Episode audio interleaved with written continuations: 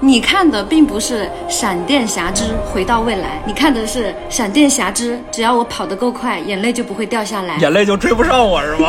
对，在无数个平行宇宙里面，有一个平行宇宙里面的闪电侠是喜欢吃过期的凤梨罐头的何志武，是吧？不是有人戏称这部闪电侠其实是蝙蝠侠纵横宇宙，就是你名义上你是闪电侠电影，但其实它里面真正卖的这些点都和闪电侠本人没有什么关系。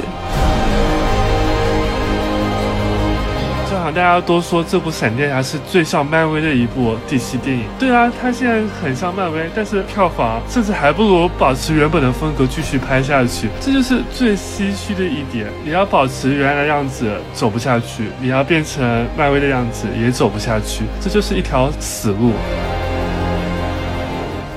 大家好，欢迎收听散场通道，我是麦高芬。今天我们想来聊一下正在电影院上映的。DC 的最新的电影《闪电侠》，今天我们的对谈阵容呢也是久违的丰富。今天一共有四位朋友一起聊天，除了我呢，还有我们去年一起录新蝙蝠侠的阿瑞娜阿老师。啊，Hello，大家好，我是。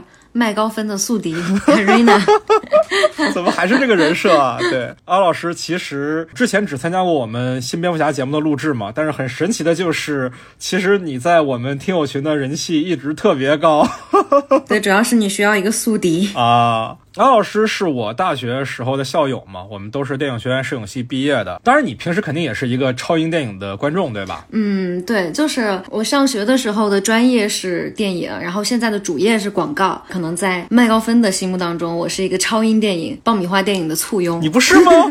左手漫威，右手 DC。对对，那我们今天来听一听我的宿敌阿老师有什么高见啊。然后今天的另外两位朋友呢，一位是 B 站上的影视类视频论文的 UP 主，真影之间的副组长。吴成伟，他是我的好朋友博言推荐过来的嘉宾。博言跟我说，他是非常非常死忠的美漫粉，说是一个房间都是原版的漫画和手办。啊，是的，不知不觉就收集了很多。大家好，我是吴成伟。漫画和电影其实是我最热爱的东西，但是当漫画和电影结合在一起，就不一定了。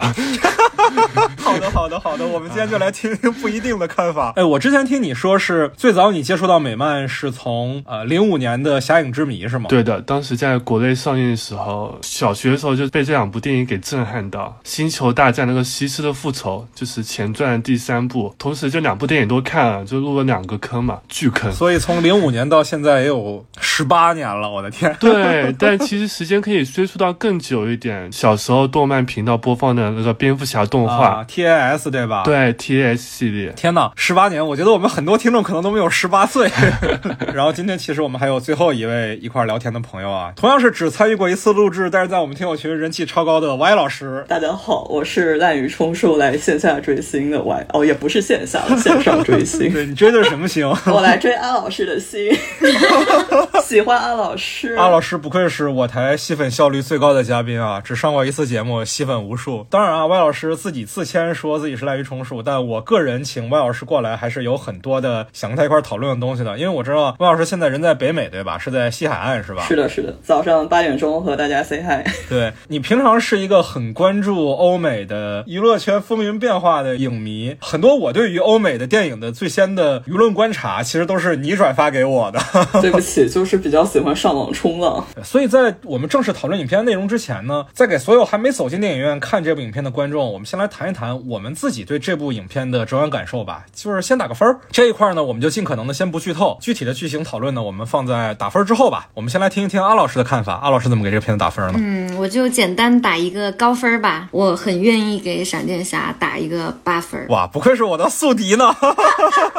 我原本看之前其实期待值是很低的。上一次看 DC 的电影应该还是黑亚当或者是沙赞二。哇，你都看了？对，我真的都看了。我真的挺失望的吧？作为曾经的 DC 粉，很早就躺平了。而且关于涉及到这个多元宇宙嘛，应该也是很早大家就知道的。在这种多元宇宙的设定里面，我们已经看过漫威的英雄无归和疯狂多元宇宙了。对，就是奇异博士和蜘蛛侠那两部，对吧？对，我觉得其实那两部做的也是相当的，我觉得是差强人意吧。我就觉得说这个多元宇宙这个东西，它更多的情况下好像是一个呃万金油，就是我不知道我要怎么去。去终结之前的一些烂摊子了，那我就赶紧在我的这个故事里面带入多元宇宙，然后我就能够很轻松的脱身了。所以其实，嗯，我一开始对这样的一个故事设定也是没有抱太高的期待的。但是我看完之后，我真的是会在电影院里面就是大笑哭，出了电影院之后会啊，我要二刷，就是还能哭，我的天啊！你们都没有哭吗？有人哭了吗？还有人哭了吗？你们没有想到自己的妈妈吗？哎呦我的天啊！开始上升了。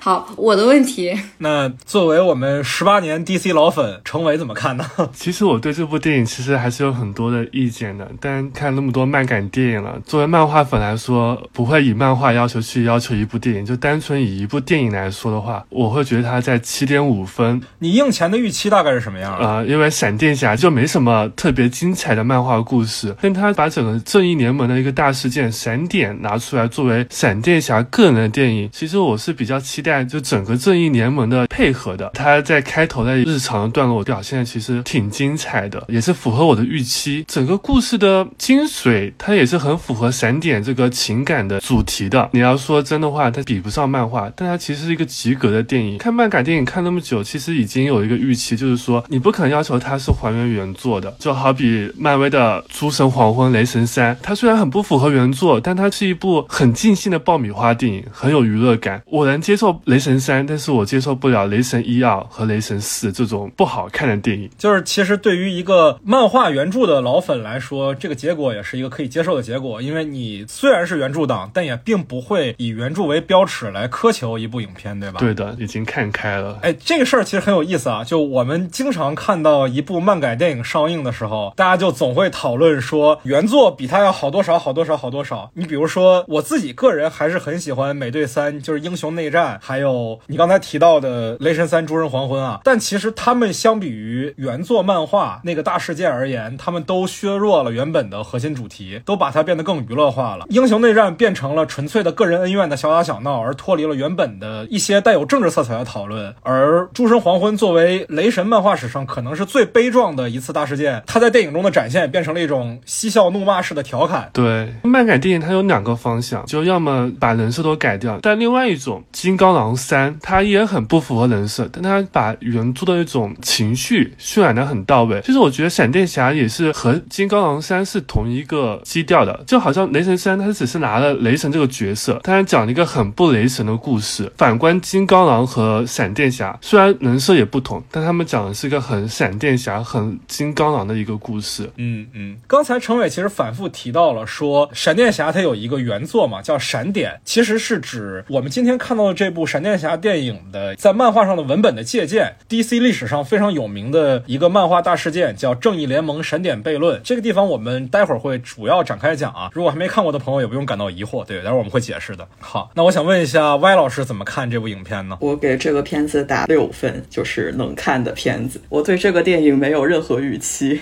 后来真的去看这个片子呢，一是因为麦高芬告诉我阿老师要来录这期节目，二是因为闪电侠这部电影真的已经在 DC DCEU 里，就是这个企划已经存在很多年了，期间发生了很多事情，让我一度以为我可能就见不到这部电影了。所以当它可以说是没有什么宣发，真正上映了以后呢，我就想要不我还是去看一下，就是一种看热闹的心态。嗯嗯嗯，其实我们待会儿也会讲这个闪电侠他的戏外的事儿，可能比戏内的事儿要精彩的多。我有一个问题，就是你们有在漫威或者 DC 的电影里面哭过吗？就为什么刚才我说我哭了，你们会觉得是非常匪夷所思的事情？你们没有心吗？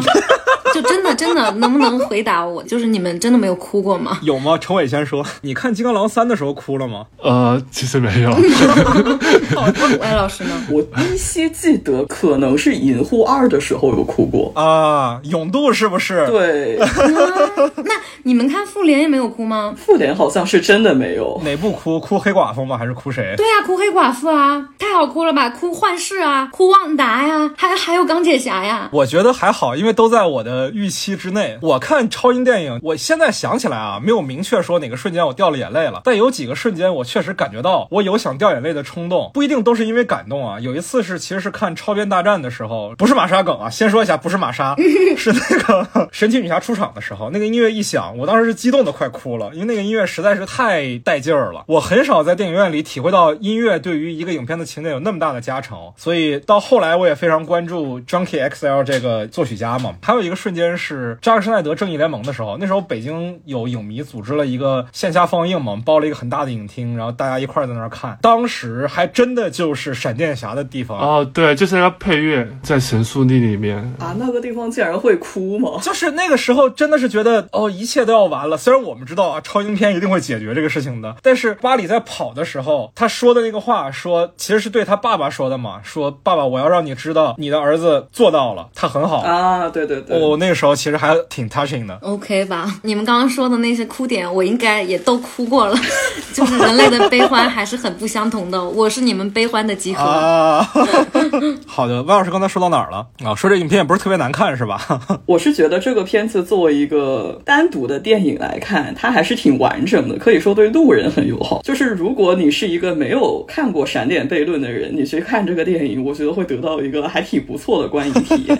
非原著党项。对对对，因为《闪点悖论》真的太有名了，我觉得就是刚才你们说《诸神黄昏》啊，他们都没有《闪点悖论》有名。我觉得《闪点悖论》在整个美漫历史上都是非常重要的一次大事件。然后，因为我之前看过预告片嘛，我就已经从预告片知道它应该是和《闪点悖论》原著没有太大的关系了。但是，就像刚才说的，它确实把原著里母子关系这一块表现的还是挺不错的。而且，我觉得这么做也挺好的。一个原因因是，闪电侠是没有一个起源电影的嘛。巴里·艾伦这个角色一开始就是在 BBS 自杀小队和正义联盟里有露脸，所以在真正出现闪电侠的个人电影的时候，他做一个这样的处理，我觉得其实也挺讲得通的。因为观众其实心里是没有一个预期，说这个电影的巴里·艾伦到底是一个什么样的角色嘛。那我觉得在这个电影里表现的他的这个人设，其实还是挺丰满的。嗯嗯，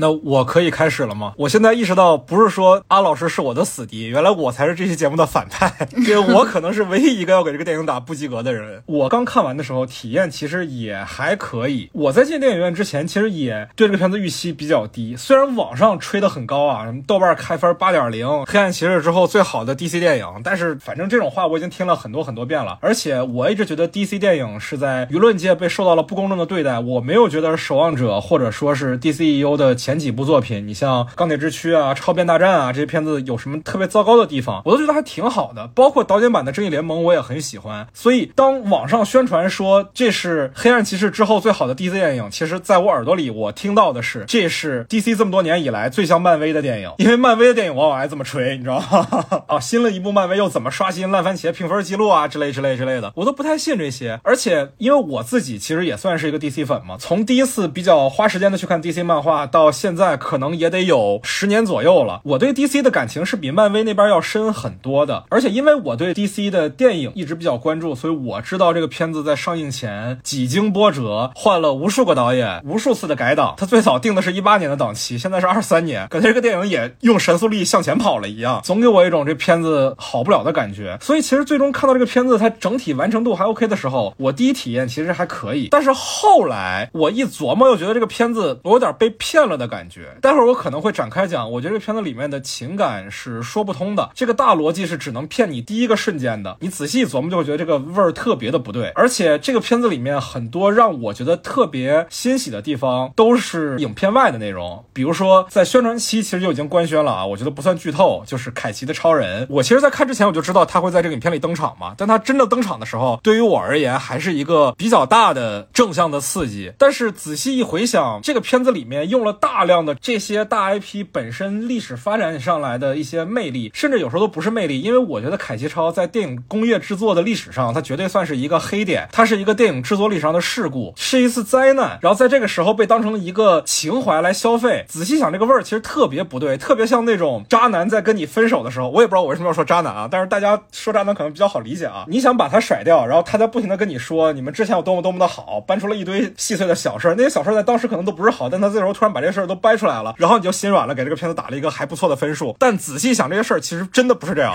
这不就是现在的华纳和克里斯诺兰吗？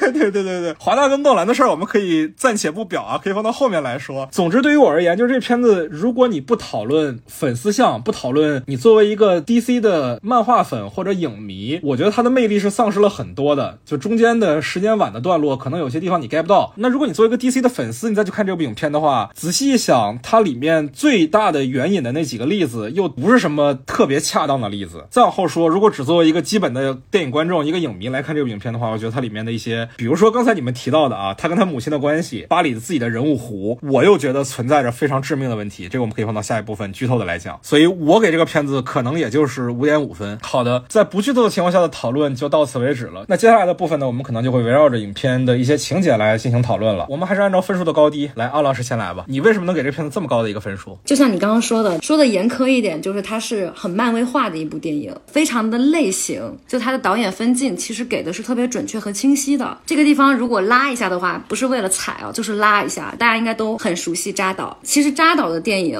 尤其是在这个 DC 里面的一些作品啊，大家其实还是能看出来，它是非常的有作者属性的东西的啊。就比如说它很典型的那开场的 MV slow motion 长镜头，这些写意的留白的东西，在我们的这个闪电侠里面基本上是没有的。所以说，其实安导的就是这个闪电侠的导演啊，他的个人表达相对要少很多，他叙事的目的性是特别强的。就他一个场景，他想让你哭，他就会给一个 close up，给演员的表演，然后给到那个震撼你心灵的台词。虽然对你们来说可能就是没有任何意义，但是真的会击中我的那种镜头。他也没有想留白，其实就是在结尾，我觉得他跟他母亲告别的那个段落，我真的觉得非常的感动。对标一下，你们应该也都看过的《蜘蛛侠：英雄无归》，我觉得这个就好好很多。你不觉得 Barry 要可爱的多吗？可爱的多的多的多。所以说，就是我觉得安导做的蛮好的，想让你哭、想让你笑的地方都给你做的特别准确。然后他的所有的内容都是在为了推动人物关系和剧情，而不是为了某一种个人表达或者表现。关注他幕后的也会知道，就是闪电侠他其实历经了五个版本的剧本。那我觉得其实现在这个剧本还是挺不错的。对比 DC 的一些风格和内核更加沉重的作品来说，我觉得它轻盈很多，然后又没有那么无脑。我真的觉得是很好的一件事情。虽然可能很多 DC 粉会不同意，可能有的人会说，OK，世界是漫威的，现在 DC 也是漫威的了。这是你跟我说的，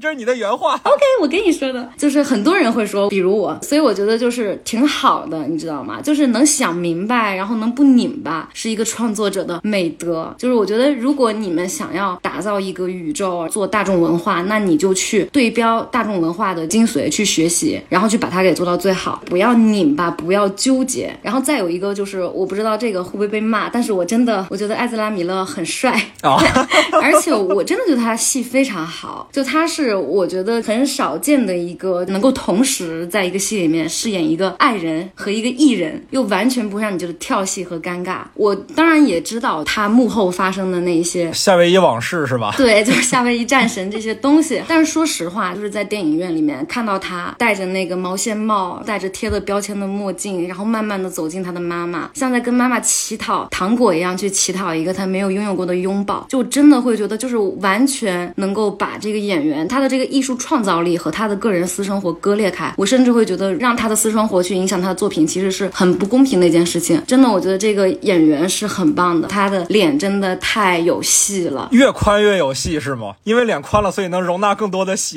呃，对，可能罗伯特·帕丁森也是有这样的一个原因吧。就为什么他能够演蝙蝠侠，就是我真的觉得这个演员对这个电影来说也是非常不可或缺的一个色彩吧。嗯嗯，那 DC 粉怎么看呢？陈伟老师，嗯，这部电影我有带我女朋友一起去看，她有被感动的。她说她跟其他她过往和想象中的超级英雄电影不太一样，她以为最后一场大战是因为打得很凶很厉害，牺牲了很多，然后就化解了。这一部里面是因为把你自我的牺牲放下，解决了这个问题，不太像超英的解决方式。我觉得这的确确它很符合闪点原著的精髓，其实也是有跟导演有关系。其实我同时也是个恐怖电影迷啊，包括安导他拍了一些小丑回魂，还有之前和劳模姐拍了一个妈妈，他拍恐怖片和同时迪士的那个温子仁，他是很大的不同的。温子仁他会把最恐怖的场面放到最后，就是他会在最后来一个很壮烈的驱魔仪式，不断的提高你这种兴奋感。但是安导不是的，安导会把最后落点变成主角内心的一种自我的化解。情情感升华。对你说难听点，就是 talk 侠，就是用话语打动一个反派。有的人很吃这一套，有的人很不吃这一套。但是闪电侠把这一点讲得很好，很不违和。你讲的不好就变成 talk 侠，讲得很好就变成了情绪的一种打动。这一点其实就是闪点这个事件的伟大的一点，但它终归是比不上漫画的。它其实砍掉了很多，但其实我给它七点五分，还有基于一点就在于它的确是 DCU 的一个终极。你不忍心太残忍是吗？对，挺难过的吧。当时有很多朋友去看超前场，就是内部放映，他们说最后会登场一个蝙蝠侠，但不知道是谁，我就很期待。最希望是帕丁森，不是帕丁森，你给我来个贝尔也行啊。来贝尔，那真是想得美啊！我说来个贝尔也行啊，就是说这个宇宙不行，但最后他跑去贝尔这个宇宙也可以啊，也不讲下去也 OK 啊。结果他来一个乔治克鲁尼，我心里其实有种吃苍蝇的感觉。对，就有的人会觉得很开心啊，这是又是一个彩蛋，但我觉得这个彩蛋很膈应，甚至有点冒犯我的感觉。对，太对了，太冒犯整个 DCU 的粉丝。就在这儿，可能要跟大家讲一下啊，为什么乔治克鲁尼的蝙蝠侠这么能激怒一个 DC 的粉丝，就在于乔治克鲁尼所饰演蝙蝠侠的那部电影《蝙蝠侠与罗宾》，可以说是整个蝙蝠侠的银幕史上最烂的一部电影，甚至可以不局限于蝙蝠侠的电影啊。它的 IMDB 评分只有三点八分，就这个分数已经是一个耻辱性的分数了。这是九七年的片子嘛，以至于蝙蝠侠这么大的一个 IP，在接下来八年里都没有新的电影，下一次再有蝙蝠侠电影就已经是零五年的诺兰的《侠影之谜》了。乔治克鲁尼这版蝙蝠侠，当然我们不是怪演员啊，不是说演员的错，基本上可以说是在银幕上短暂的杀死了蝙蝠侠。可能常看美剧的朋友啊，《生活大爆炸》里谢耳朵其实也吐槽过这版蝙蝠侠，因为这版蝙蝠侠有个非常臭名昭著的设计，就是在蝙蝠侠的战衣上加了乳头，所以最后闪电侠的结尾引入乔治克鲁尼的蝙蝠侠的时候，可能大家一开始会觉得哦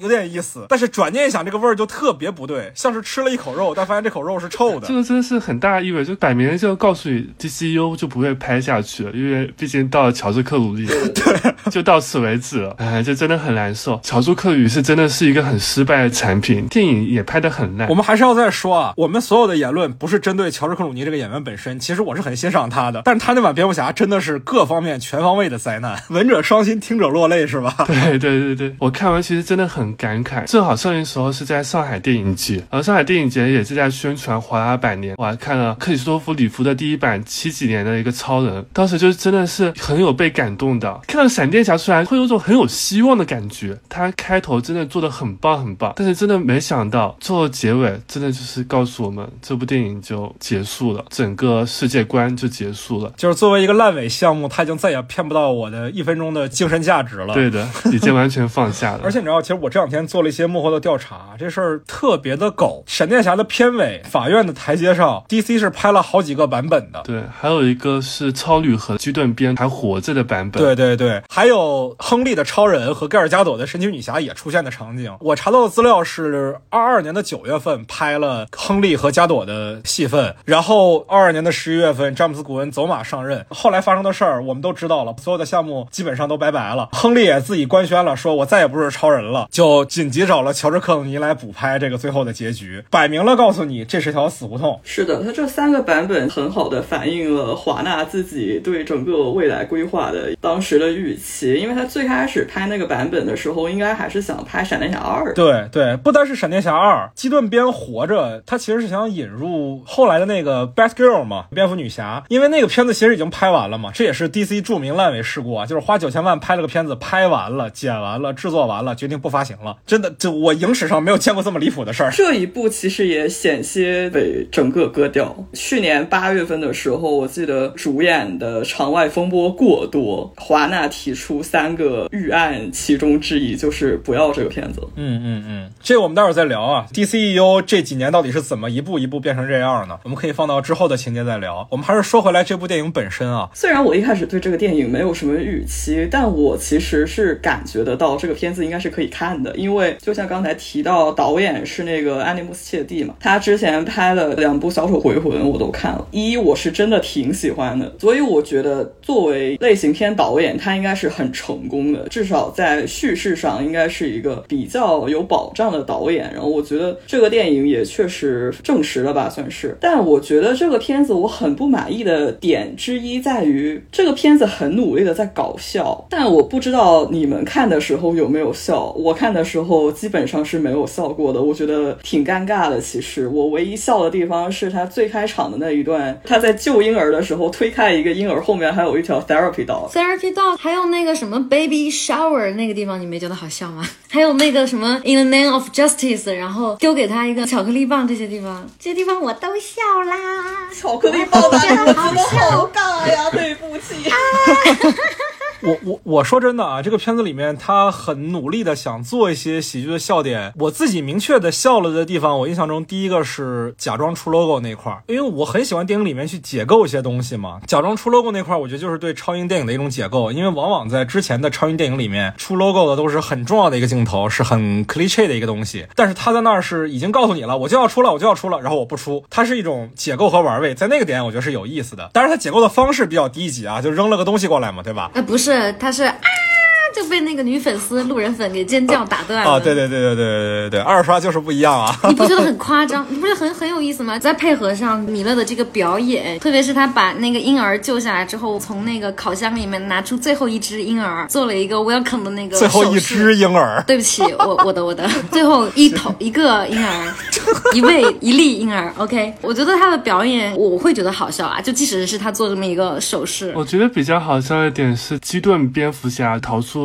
俄罗斯地景里面，他拿一把尺来测量动力的值嘛。那段我觉得挺好笑，因为蝙蝠侠很多高科技装备，但是他基顿蝙蝠侠他却掏出一把尺来量一下，包括他前面是用黑莓手机那种很复古的手机在输入密码，很符合我们对基顿这种上世纪的一个蝙蝠侠的形象，又很搞笑。对，所以我觉得特别好啊。他在这个片子里面大量的对这种超英的，像刚才麦高芬说的，就是那种很客气的地方的解构，这些地方我感受到之后，我都会觉得好笑。嗯，好的，那我要接下来要开始批判这个影片了啊！我一个点一个点的来说。刚才我听了你们对这个片子的几个赞美的地方啊，首先我们先来说母子关系这个，这是影片的核心的线。但是这一点就是放着自己的亲人去死，来不扰乱这个世界原本的样貌。其实钢铁之躯就是这么干的。钢铁之躯里，克拉克肯特就是亲眼看着他爸乔纳森肯特被龙卷风卷上天，然后没有展现自己的超能力。其二是我们要讲到这个母子关系，他最后不改变时间线，让他妈去死，让世界变成原本的样貌。在闪点悖论的漫画里，我是可以接受的，因为它里面铺垫了很多为什么这个时间线不能这么改。原版的漫画里面有一段非常核心的对话，就是闪电侠一直以为世界变成这样是闪电侠在漫画史上最著名的反派逆闪电做的，他就相当于是一个反转版的闪电侠。他以为世界变成这样是反派的杰作，但是反派告诉你，其实我什么都没做，只是因为你救了你妈，世界所以变成了这样。而且反派还在质问他，当你有回回到过去的能力的时候，你为什么不去把希特勒留在艺术学院？你为什么没有阻止原子弹的发明？你只是想着去救你妈？你这是英雄吗？你也算，你也配？这些问题我觉得是很有情感价值的，但在这个影片里就被回避了。而且说白了，就是他为什么要放自己亲妈去死，是因为佐德这个事儿嘛？佐德作为 DCEU 的第一个反派，拿来讲其实也不是不行，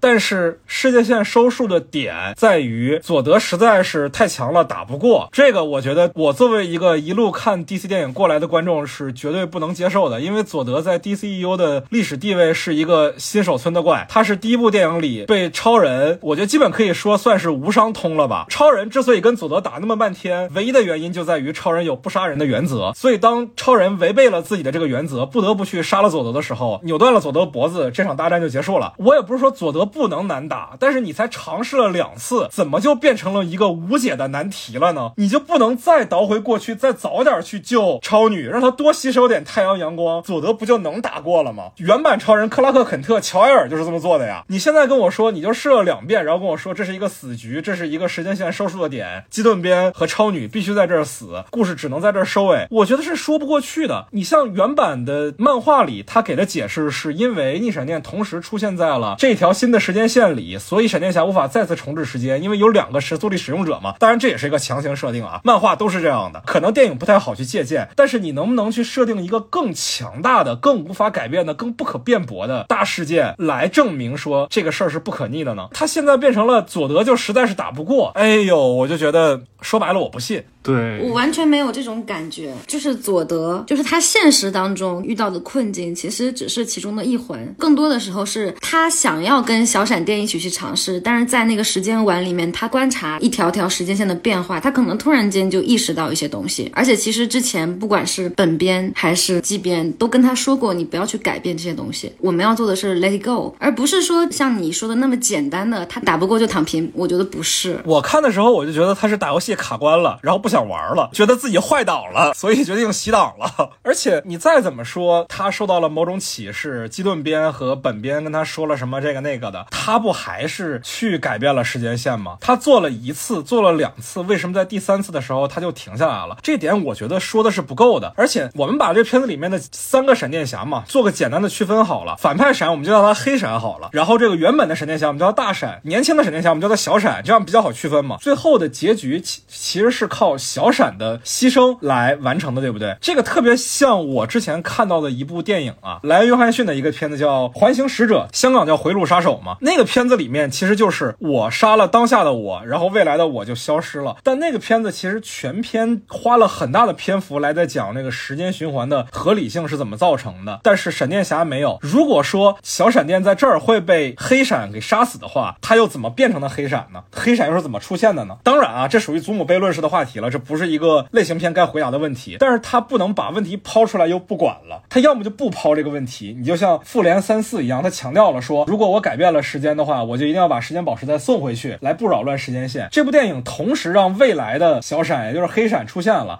让他把现在的小沈给杀死了。但这个事儿你稍微一细想，他逻辑就是个死扣。还是我说的嘛，这个电影骗得了我一时，但是仔细一回想，有一种上当受骗的感觉。我觉得没有啊，我觉得是你还是太理性了，就是你没有完全的接受多重宇宙的一个设定。真的，我觉得，嗯，你这就是理科生思维，没啥意思。我觉得你可能还是要去接受它这个假定性。好，好，好，假定性这点咱暂且不谈啊。我接下来再谈一个地方。如果说我们的这个核心主角大闪，他的人物弧就在于从认为自己无所不能，认为一个题该有自己的解法，到意识到有些题目你必须 let it go，必须放下，这个题是完不成的。那他为什么又敢去改变货架上的番茄罐头呢？他就不怕这个导致了更大的问题吗？时间是个蝴蝶效应嘛，对吧？原片里面其实也提到了蝴蝶效应这个概念，我没有记错吧？是提了，对吧？提了。原片里面既然提了蝴蝶效应这个概念，他又怎么能确定说见到自己亲妈不不会改变些什么事情呢？为什么敢去见呢？他怎么就不会觉得，比如说亲妈见了你之后，突然就想起来，哦，我没有买番茄罐头，或者说亲妈在看见你在回家的路上耽误了一点时间，就没有被杀呢？这些事儿，他如果已经完成了人物弧，认同了说有些事情必须 let it go 的话，他在这儿为什么又要做这些微小的改变呢？我觉得这个电影它和克里斯托弗洛兰的电影不一样，洛兰他的电影就有自己的科学逻辑在里面的，但这个闪电侠他更多是情感为为主导，他并没有那么讲逻辑。对我其实很不同意刚才麦高芬提到他的人物弧是他原本是一个认为自己无所不能的一个英雄，我真的觉得完全没有。就是你难道没有感觉说这个电影从来就没有打算去把 Barry 设置成一个超级英雄吗？他更多时候他就是一个在正义联盟里面打工的社畜，这只是他打的两份工而已。他其实并不是超级英雄，他也没有真的被赋予什么崇高的使命，真的没有任何一个时刻他是光环加深的。唯一一件看起来像是壮举的事情，就是他救了一堆婴儿，在那个地方他还是要去说一句话去化解，就是说，哎，其实我们的这个心理健康做得非常不好。就他就是一个打两份工的社畜，抱怨说，哎呀，为什么老板老给我派活？为什么我老是要收拾这个关系户的烂摊子？抱怨说，哎呀，这个客户对我不够有礼貌，不够尊重，我救了你，但是你为什么没有说谢谢？他计较这个东西，他在乎什么？他在乎他单位没有医保，没有心理治疗，没有心理医生，就这是他前面每一场戏里面在不断的去加深的这么一个人物角色，根本就不是一个所谓的英雄。所以我觉得你说的他觉得自己无所不能，可以改变什么？我觉得完全没有，他只是在那个时候他想要去救他妈妈，这个念头实在是太重了，童年的这个阴影必须要去疗愈。他并没有觉得说我好厉害，我可以，而只是他本能的就像落水的救命稻草一样，你要去抓住他。我完全不认为你要去把它作为一个很典型的这个超级英雄电影来看，甚至我觉得他很多地方是相当相当的反英雄主义的。好的，我就算不把他当成一个英雄来看啊，我们的初始人物设置肯定就是无论如何，他是觉得我救我妈没事儿，所有的后面的造成的麻烦，我们都可以一件一件再解决，这是他的初始设定。他没有说回到过去见了他妈一面就把这个事儿历史给抹掉，即使他已经发现了这个世界不对，他也要在这个世界里继续活下去。但是他后来认识到了，说这个世界不能继续存在了，我不能改变历史，历史就应该留给他本来的样貌。但是呢，为问题是，他还是改变了番茄罐头的位置，他还是救了他爸。这个人物转变和他的最终的行为其实是冲突的。我不知道这个我说的明白不？你也太……难道你就没有有过这种侥幸时刻吗？你觉得，嗯，哪怕是我动一点点番茄罐头也不行吗？我觉得特别的合情合理。真的，我觉得就是麦高芬，你没有经历过绝望，OK？难怪你不会哭，难怪你不会笑。不是。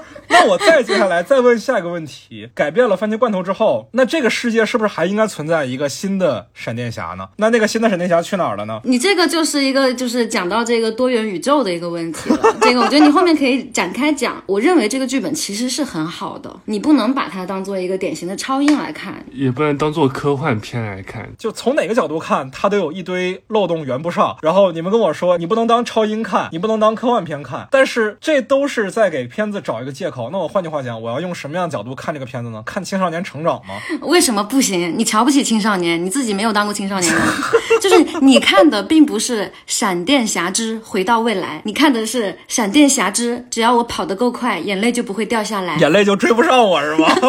何志武是吗？在无数个平行宇宙里面，有一个平行宇宙里面的闪电侠是喜欢吃过期的凤梨罐头的何志武是吧？没有毛病，对不对？那好，我说我对这个片子另外一个不满的地方，它里面的。所谓致敬也好，所谓玩梗也好，我都觉得有些地方很让我不舒服。首先，我们先说蝙蝠侠的人设。作为对 DC 比较有情感的观众啊，我自己在看到蝙蝠侠上来毫无征兆的出现在白天的时候，我会有不舒服的。如果我没记错的话，基顿版的蝙蝠侠从来没有在白天亮过相，在这个电影里非常坦然的接受了自己在白天也可以随便出来逛街的设定。诺兰的蝙蝠侠其实最后和贝恩的大战其实就已经出现在白天了。是的，是的，没错。没错，没错，诺兰用这点用的其实特别的谨慎。诺兰的前两部蝙蝠侠也都只在晚上出现，在最后，诺兰的蝙蝠侠为什么要在白天出现？是因为诺兰版的蝙蝠侠不再是单打独斗的了，他要号召哥谭市所有的市民一块儿去反抗贝恩的暴政，所以他在白天站在了哥谭的街头。他花了大量的时间来铺垫为什么能让蝙蝠侠穿着蝙蝠装白天出现，因为我们明确的记得啊，在黑暗骑士里面，小丑说，如果这个人半个小时内不不死，我就要炸掉两。个医院，大家都记得这个情节吧？当时阿尔弗瑞问蝙蝠侠要不要开着蝙蝠摩托去解决这个问题。蝙蝠侠说：“啊，白天太高调了吧，我还是开我的兰博基尼去吧，是吧？”诺兰版的蝙蝠侠也明确的遵守了这个设定，就是蝙蝠侠绝不轻易出现在白天。但这个片子里把这个设定弃之如敝履，对于一个蝙蝠侠的粉丝，就是我而言，会有一点点的别扭。当然啊，这是一个闪电侠为主角电影，其他角色有一点 OOC 也是可以接受的。但是无论如何，大本的蝙蝠侠和基顿的蝙蝠侠都是有前作参。考的这个是不能瞎搞的，对不对？你不能说这是纯粹一个同人作品呢，它不是啊。片子里面其实有一个地方我是笑了的啊，我不知道各位有没有把那个当做一个笑点。基顿版的蝙蝠侠帮巴里艾伦引闪电到自己的身上嘛，然后他放了一个蝙蝠形状的风筝到天上那块，其实我是笑了的。这个其实是一个很有名的调侃嘛，就是蝙蝠侠把自己所有的东西都用蝙蝠的形状或者蝙蝠的名字，尤其是在乐高蝙蝠侠里面啊，能看到很多大量的调侃。我记得这片子早期。的几个导演候选里面也是有乐高大电影的导演在的啊，可能这也是当时留下来的点子吧。也许就这点，我觉得还是蛮好笑的。明明大家都知道时间很紧迫了，但是蝙蝠侠还是有时间、有耐心去做一个金属的蝙蝠形状的风筝，放到天上帮巴里·艾伦引雷。这个地方我觉得是有他的幽默在的，但他只是幽默而已。他对人物的核心的理解，我觉得还是很有问题的。你像经典的一个所有的正义联盟漫画，可能都没有彻底解决的一个问题，就是蝙蝠侠打团的位置到底应该是。一个什么样的位置？蝙蝠侠毕竟他只是一个有钱的凡人嘛。如果说你给他安排了太强的战斗力的话，就削弱这个角色的魅力。但如果你不给他安排很强的战斗力的话，他在一群超人类当中又很尴尬。这部电影也同样面临这个问题。他回避的方式其实是靠一些对钢铁之躯的致敬，比如说里面有一个那个巨无霸克星人跳上蝙蝠战机的那个镜头，其实完完全全就是照搬了钢铁之躯的分镜。在那一块，我作为一个钢铁之躯的影迷是有爽到的。但是呢，接下来又有一个情节很怪。的就是第二次巴里·艾伦回溯了之后，他跟蝙蝠侠说：“别去，他们有护照。”然后蝙蝠侠就说：“啊，懂了。”然后就走了。基顿边他成了一个搞笑型的角色了。我们要知道，蒂姆·波顿其实是一个有喜剧风格的导演，但是即使是他在拍那两部蝙蝠侠的时候，也没有太浓墨重彩的把喜剧元素落在蝙蝠侠身上，因为蝙蝠侠身上的角色的魅力来自于他血海深仇的悲剧色彩。但是在这一部里，就来了一句：“啊，哥谭是全世界最安全的城市。”式，然后基顿蝙蝠侠就变成了一个阳光开朗小老头，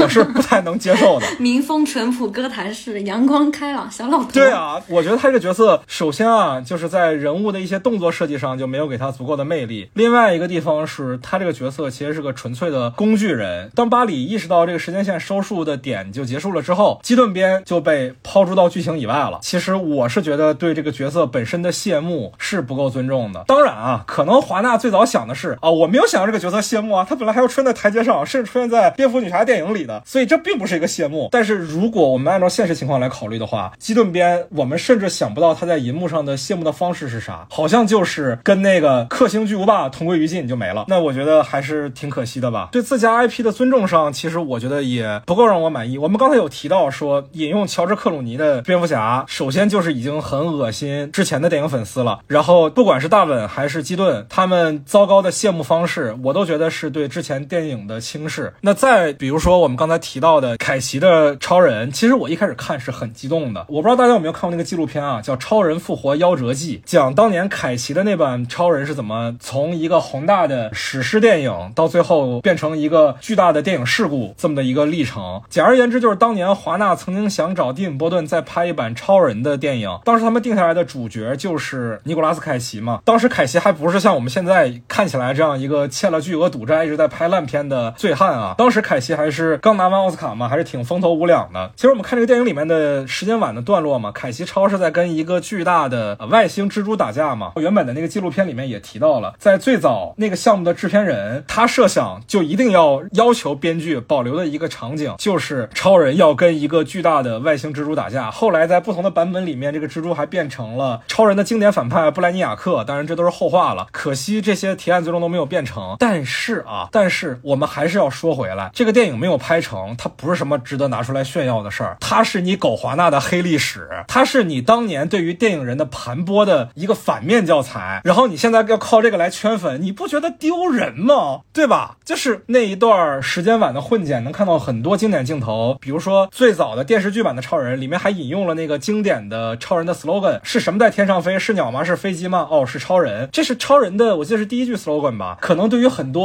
这种考古型的漫画迷来讲是非常有慰藉的。刚才其实陈伟有提到说自己在上影节看华纳百年的那个回顾混剪嘛，我看时间晚那段的感觉就跟看华纳百年的混剪是一样的。但是呢，我还是得说华纳有多无耻呢？首先，我们一个大前提是华纳跟扎克施奈德闹得非常不愉快，扎克施奈德甚至都不是这部闪电侠的制片人了。DCU 我也记不清是什么时候了，反正海王的时候他还是制片人，到这一步他已经被完全移除了 DC 的蓝图里面。我们知道他跟扎克施奈德闹得不愉快，但是在华纳百年的那个回顾的混剪里面，居然用了扎克施奈德版正义联盟的镜头。这部电影你们都没有胆量把它放上大银幕，只敢放上 HBO Max，然后你在这儿在华纳百年你自己功勋光荣榜上，你居然还敢放这个东西？而且华纳你也知道，有些人你是敢碰瓷的，有些人你是不敢碰瓷的。时间晚做的这么飞了，我们能看到李富超和电影版的超女同框，那个电影版的超女真的没有什么人看过啊，非常冷门的一部电影，当年评价非常的不好，属于是蹭超人热度的一个电影，但是当年蹭的也不成功。这些对于可能很多电影观众来讲都是很兴奋的地方，但是呢，你敢碰瓷诺兰吗？你不敢，你不敢把贝尔蝙蝠侠放到时间碗里，对不对？但是华纳又非常鸡贼的塞进了一些诺兰的影子在。首先啊，跟听众朋友们说一下，华纳我就管它叫狗华纳好了。狗华纳这个公司跟诺兰曾经他们的王牌导演是闹得非常不愉快的，分手的契机就是在于华纳的流媒体计划嘛，说电影的窗口期越来越短了，诺兰终于不能忍了，诺诺兰还是需要把自己的电影放到大荧幕让观众看到，所以诺兰就不再跟华纳合作，他的新片《奥本海默》也是跟环球合作的，不再跟华纳合作了。但是怎么说呢？那诺兰毕竟是好莱坞只手遮天的导演嘛，华纳对于他而言也是十分忌惮的，不敢碰瓷。虽然说黑暗骑士系列也是自家 IP，你想碰瓷也可以碰，但这么多年，无论是之前几部 DCU 的作品，还是这部最后一部的闪电侠，都没有敢沾黑暗骑士系列的边儿。但里面还是有一点色彩，明显感觉到华纳想靠近诺兰。第一点是闪电侠的家里贴了很多《盗梦空间》的海报，我们知道《盗梦空间》也是诺兰的经典名作，在这个地方小蹭了一下热度。第二点，基顿版的蝙蝠侠的人物设定，哥谭变成了世界上最安全的城市，蝙蝠侠变得胡子邋遢，在韦恩庄园里隐居不出嘛。这个设定其实是借鉴自诺兰的《黑暗骑士崛起》，我不知道漫画史上有没有类似的设定啊，但一定不是主世界观的设定。我们能在最大规模的影响作品里能看到用这个设定的，就是诺兰的《黑暗骑士崛起》，而那部作品为什么哥谭会变成世界上最安全城市，其实是源自于《黑暗骑士》里面双面人 Harvey Dent 的死。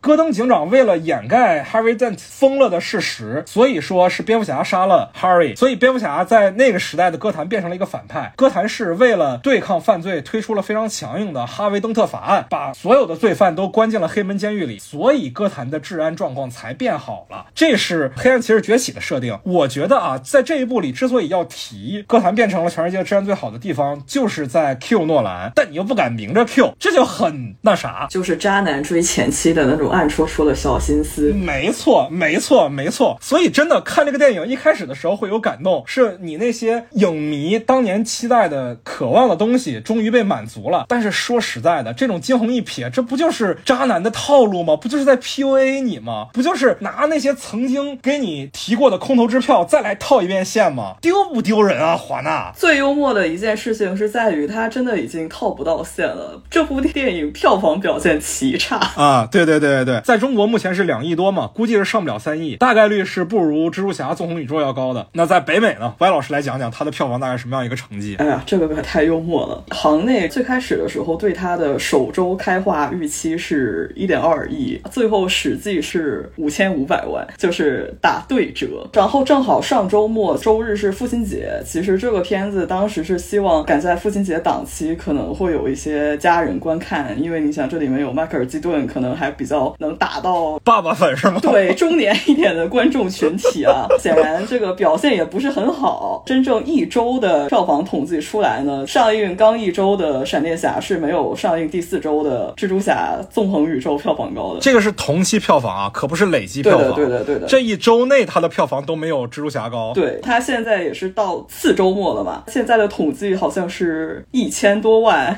跳水的比例是百分之七十五，业内也算是一个非常严重的下跌了。它不仅是一个业内的事件，它甚至在互联网上都有很多针对它的迷因出现。我觉得这就已经说明它的票房跳水，算是在观众心里都留下了很深刻的印象。我记得你给我发过吗？发过好多，我记得有一个是《纵横宇宙》里面嘛，印度蜘蛛侠跟小黑猪嘛，呃，小黑猪说闪电侠票房扑街了，然后印度蜘蛛侠就说闪电侠就是扑街。你不能说扑街扑街，对，闪电侠就是扑街的同义词嘛。还有就是你给我发另外一个图也非常好笑，就是那他跟绿灯那个，对对对，红绿组。再跟听众朋友们先前期铺垫一下啊，就是绿灯侠哈尔乔丹啊，特指哈尔乔丹，跟我们闪电侠也是特指巴里艾伦，在很多的漫画迷心中是锁死的 CP 红绿组。然后你给我发那迷音里就是说嘛，闪电侠对绿灯侠说：“我扑街了。”绿灯侠说：“没事儿，我也扑过。”闪电侠说：“我扑的比你惨。”绿灯侠说：“我扑的比你早。”对，这也是闪电侠里原片的台词。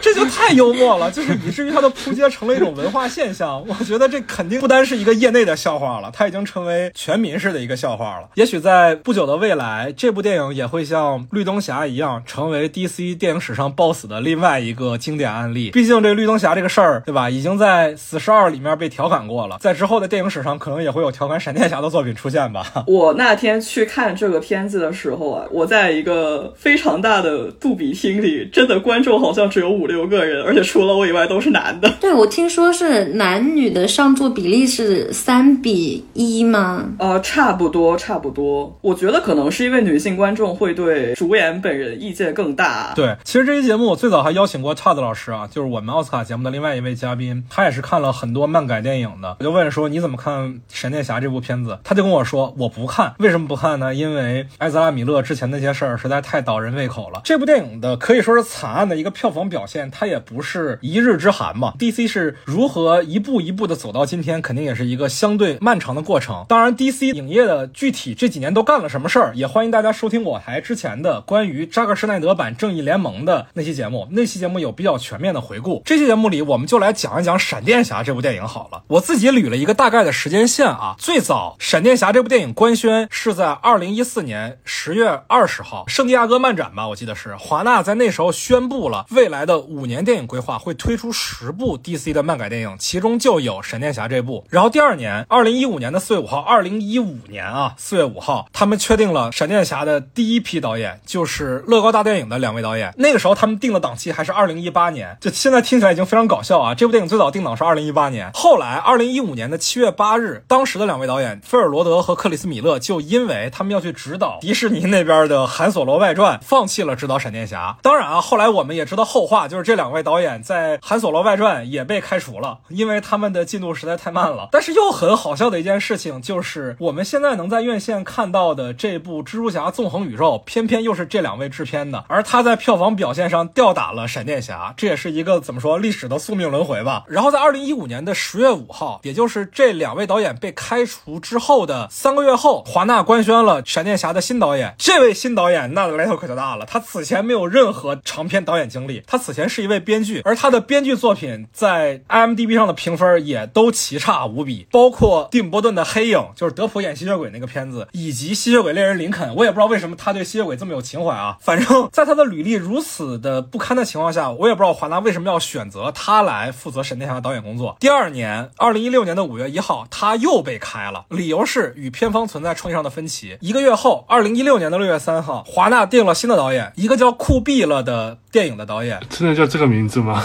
那个片子真的叫酷毙了，我记得原片叫 Dope 吧，好像。导演名叫瑞克·法穆伊瓦，他的名字我不会发音啊，因为是个尼日利亚裔的导演，他的姓应该是尼日利亚那边的原住民的姓。这个导演他之前的风格是做青春片的，是做种族题材的。但是我们知道，巴里·艾伦首先是已经不可能改成黑人了，对吧？他已经之前在几部的 DCEU 的电影里面都亮相过了，我们是不会换人的。所以这部导演带来的片子里的女主角艾瑞斯，她就是一个黑人女性，而且这个导演想要在这个片子里面加入更多种族题材的探讨，于是，在二零一六年的十月一号，他就被开了，理由也是与 DC 华纳存在创作分歧。二零一七年的五月十七号，就是又过了半年啊，华纳兄弟这边官宣说，我们现在闪电侠这部影片的导演呢，我们已经把候选人缩小到三个了，而这三个人终于听起来靠谱了一些，分别是罗伯特·泽米基斯，就是回到未来的导演，我们能看出来他把罗伯特·泽米基斯放到到这个候选里面的动机就在于想要去做一个关于回到过去的这么一部电影的讨论嘛。另外两个候选分别是马修·沃恩和山姆·雷米，这两位也都是就证明过自己的导演。山姆·雷米我就不说了嘛，蜘蛛侠最早的三部曲的导演。马修·沃恩他之前也拍摄过《海扁王》，一七年的时候应该也拍出了《王牌特工》这样的拿得上台面的作品。但是呢，仅仅两天之后，也就是五月十九号，好莱坞的娱乐周刊就报道，山姆·雷米已经放弃参与竞选闪电侠的指导工作了。而到了一八年的一月份，也就是又过了大半年，泽米吉斯也宣布退出了。这个时候，马修·沃恩的后续就没有再讨论了啊，可能是因为《王牌特工》的成功，以至于他有了续集的项目要做。而这个时候，因为三位导演都相继退出，他们选择的导演也是一个双人组。他们之前参与编剧过就是荷兰弟版的《蜘蛛侠一》，并且联合执导了一部喜剧电影叫《游戏之夜》啊，对对，Game Night。其实那部片子我觉得也很好看啊。哎，等一下，所以现在已经一八年了吗？对，一八年了，一八年他们还没有定下来导演。他们本来是一个预计一八年上映的片子，到一八年还在没有定导演。没错，没错，是这样的。而且你要知道，这两位导演也不是我们现在听到的安导，对吧？啊，是的，是的，就是我们刚才提到的这个《游戏之夜》这两位导演啊，他们在今年也有新片了。他们的新片其实也是前一阵口碑不错的类型片，就是《龙与地下城》。我去电影院看了，我也觉得挺好看的，起码比这个闪电侠要好看。嗯，我觉得没有闪电侠好看。可能是因为我比较喜欢年轻的男生。好吧，好吧，好吧。克里斯·派恩对你来讲太老了，是吗？对。我们接着捋时间线啊。二零一八年的七月二十六号，据这个 MTV 的消息啊，当时据称将在闪电侠的电影当中饰演蝙蝠侠的杰弗里·迪恩·摩根，也就是曾经在《超变大战》里饰演布鲁斯·韦恩他爸托马斯·韦恩的这个演员，其实他存在于这部电影当中，就意味着要引入闪点的剧情嘛。因为在闪点的里面，蝙蝠侠不是布鲁斯·韦恩，而是他爸托马斯·韦恩，在小巷里死掉的其实是布鲁斯嘛。而他爸因为这个事儿暴走了，才变成了一个蝙蝠侠。而且在那版的蝙蝠侠里，其实还有很多设定是不一样的，比如说那版的蝙蝠侠是会杀人呐，什么乱七八糟的。但是反正当时最早定的演员是有他的，那其实就意味着可能跟闪点是有关系的。但是二零一八年的七月二十六号，这位演员却在采访中说，扎克施奈德原本参与 DC 宇宙的时候，这部电影是跟闪点有关的。而现在因为扎导在离 DC 越来越远，这部电影的方向可能也要产生变化了，可能不再是一个跟闪点有关的电影了，变成了一个英雄之初的起源故事。这个时候，华纳兄弟这边给的官方通告是，电影将在二零一九年初开始制作。当时定的导演还是《游戏之夜》的两位导演，就是《龙与地下城》的两位导演啊。而二零一九年的七月三号，就是隔了整整一年之后，又传出了新的消息，我们千呼万唤使出来的安导安德斯穆斯切蒂，终于有消息说他有望出任闪电侠导演一职。这个距离这部影片官宣已经过去了五年，距离他原本的上映的定的档期也已经过去了一年多了，这部电影才确定了导演。我怎么记得我看的那个版本里面还说他们曾经想要邀约过大本来指导。啊，对，然后他拒绝了。对他这个过程里面应该还有很丰富的变化啊，包括我们中间听说过的埃兹拉米勒自己还找了一个编剧一块儿写了个剧本递给华纳，想催华纳赶紧把这个事儿提上日程，当然也没有下文了。对他觉得之前版本的那个剧本太沉重了，太黑暗了，然后他自己就是稍微写了一个轻松一点的版本，而且他还为此拿到了报酬。演员自己写剧本催更，我确实是没见过啊。对的，而且他合作了一个漫画编剧，他写的漫画都很棒，他也写过很多漫画里的大事件，《天地大重奏》也是跟多重宇宙相关的，而且这个漫画编剧他比较偏向于哲学方向，其实蛮可惜的。当然，我们现在看到的影片，埃泽拉·米勒和这位漫画编剧都没有在影片的最后署上名，所以影片展现出来的文本和埃泽拉·米勒自己最初设想那个剧本有什么关系，我们也不得而知了啊。总之，二零一九年七月三号，这个片子终于算是有了一个靠谱的导演，这个片子可能开始提上日程了。然后，二零二零年的八月二十一号，也就是又过了一年多，本·阿弗莱克，我们的大本 DCEU 的蝙蝠侠布鲁斯·韦恩，终于确定说要参演蝙蝠侠了。在此前，他已经在 Jimmy Kimmel 的访谈上说出了著名的 "I'm not Batman" 了那句话，然后终于他确定回归了。仅仅时隔半年之后，二零二一年的四月份，闪电侠确定开拍，同时又官宣另外一件事，就是迈克尔·基顿回归饰演蝙蝠侠。我记得我当时是十分错愕的，我觉得这个片子要完了，炒冷饭已经要炒到三十年前的冷饭，没见过，真没见过。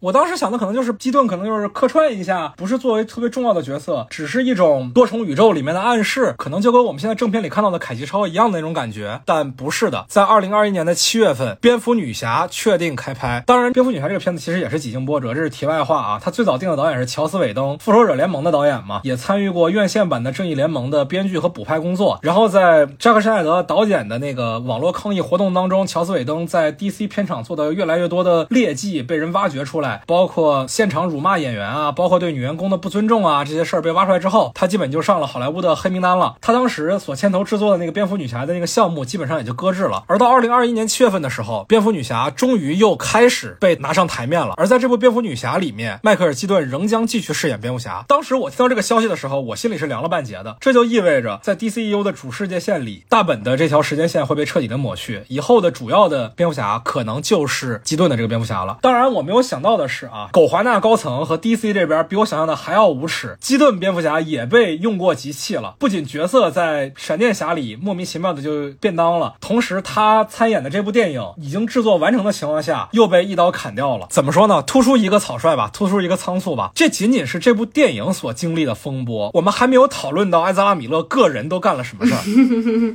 我对这个部分还蛮感兴趣的。啊。那我们请魏老师来主要讲一讲吧。其实我是想说，这个电影迟迟没有开拍，和他之前档期也比较满是有关系的嘛。啊，是他在坐牢的档期吗？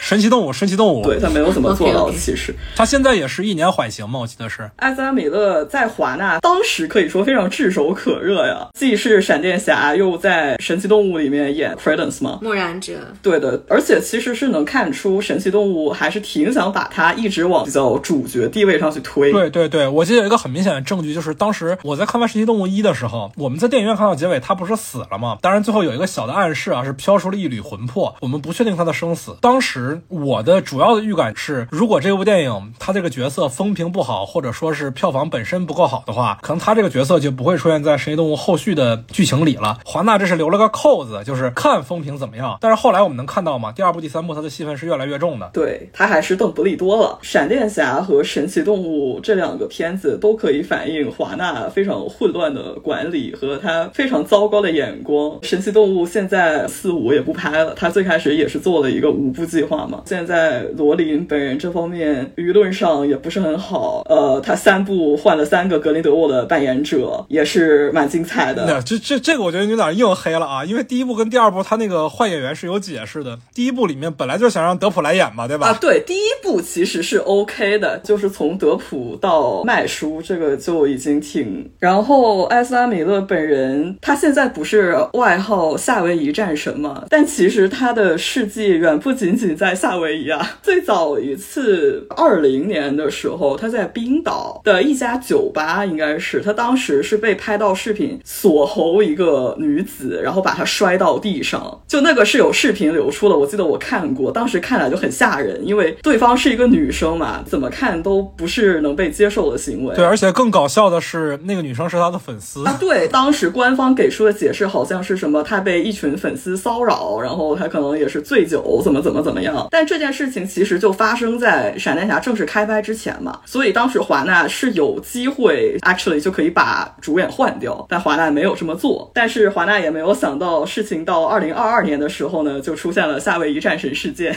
夏威夷战神这个事情，它不是一个单独的事件，它是很多事情。当时最早是他在一个酒吧里跟人起了冲突，起冲突的原因特别搞笑啊，是因为台上人在唱 Lady Gaga 的歌，然后他觉得这歌太俗了，唱那个 Shallow。Shallow 对啊，对，可能他觉得太 shallow 了，所以就直接把对方给打了，然后他就被拘留了。拘留之后就保释了，交了五百美金嘛。保释了之后，过两天又有一对游客夫妻报警，说艾泽拉米勒骚扰他们、辱骂他们，并且把他们的东西都偷走，什么护照啊、现金啊什么的。警方就把他给逮起来了。但是最搞笑的是什么呢？这对夫妻其实是艾泽拉米勒第一次被抓的时候的保释人，那五百美金就是这对夫妻替他出的。他在夏威夷的时候一直住在这对夫妻的家里，他跟他们是一开始是朋友关系。这对夫妻后来还在网上发了长文控诉艾泽拉米勒，说这个人就是一个精神控制的惯犯，他会在一开始的时候对你表示出关心，对你表示出好奇，但是但凡你一句话不顺他的意，他就会暴走，开始对你辱骂甚至殴打。这件事儿其实是他夏威夷战神最成名的一战吧，大概是。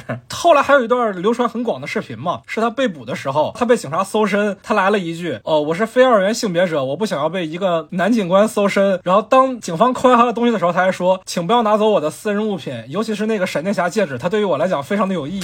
”哦，我的天啊，他已经三十多了，一个三十多的成年人说出这样的话，真的。所以怎么能演小闪演的很好呢？就是内心就是这样的。电影里面，大闪对小闪说：“我终于知道为什么别人说你很 obnoxious，就是很讨人嫌。”我当时内心就是，嗯，观众看你确实很 obnoxious。也是一种戏里戏外的呼应，是吧？是的，是的。夏威夷事件之后，他在麻省啊、Vermont 都有一些很奇怪的指控，说他骚扰别人啊、人身攻击啊。他 Vermont 那个事件不是说他在那边有一个农场，有一个陌生女子，好像是单身妈妈寄宿在他那儿，但是他在他的家里面有存放枪支，然后还在家里抽大麻。那个女生就又向警察申请了限制令，都是一些很离谱的新闻，精神很不稳定的样子。我印象中还有一个特别离谱的事件啊，单身妈妈在网上挂她的那段时间里，她退网了那么几天，然后突然有一天出现在互联网上发了一张图，图上面写的大概意思就是说我是超越你们一切的存在，你们什么都不知道。我不知道你有没有印象这个事儿，这个事儿简直是坎爷韦斯特穿的事件。差不多，侃爷那什么也一般都会在一个什么农场。对对对对对，就是他所有的行为都给我一种加强版的坎爷韦斯特的感觉。就坎爷再怎么作，顶多是言论不对。你说埃泽拉米勒上升到人身攻击这个程度，真的是就夏威夷警察说接到关于埃泽拉米勒的报案，少说得有十起，对真的是太吓人了。对，所以他自己的状况这么糟糕，华纳去年有在考虑这个片子到底要怎么宣发嘛？三个预案之一就是说不要这个片子了。就当时华纳给了三个选择嘛，第一就是把这片子砍了，像他们对蝙蝠女侠做的一样；其二是就幻觉嘛，因为那个时候幻觉的成本也没有那么大，本身就是一个讲平宇宙的片子。幻觉这个事儿对于 DC 来说实在是太熟悉了嘛，德普能换，你艾泽拉米勒怎么就不能换了？那第三个呢，就是要求艾泽拉米勒接受心理治疗，去认罪，改善自己的社会形象，并且低调参与这个片子的宣发。那最后嘛，我们都看到的结果就是选择了第三条路，他只参加了首映嘛，其他的所有的宣发他都没有配合。对的，对的，这个片子的宣发其实很尴尬，因为像什么本阿弗莱克他们是不会参与到这个片子的宣发的。其实主要在跑路演啊、红毯都是超女的那个扮演者，但这个事情就更尴尬了，因为我们其实都知道，她八成未来也不会再出现在 DC 电影里了。对，而且超女这个演员本身她的履历也是一张白纸。对的，她本人是一个新人演员嘛，算是。对对对，我们不是说对新人演员有什么偏见、有什么歧视啊，只是说在宣发环节靠她来挑大梁，这个显然是不是一个理智的决定。而且其实就是对她很不公平嘛，她新人演员来演了一个大的商业片，但是大家其实都知道她未来可能也不会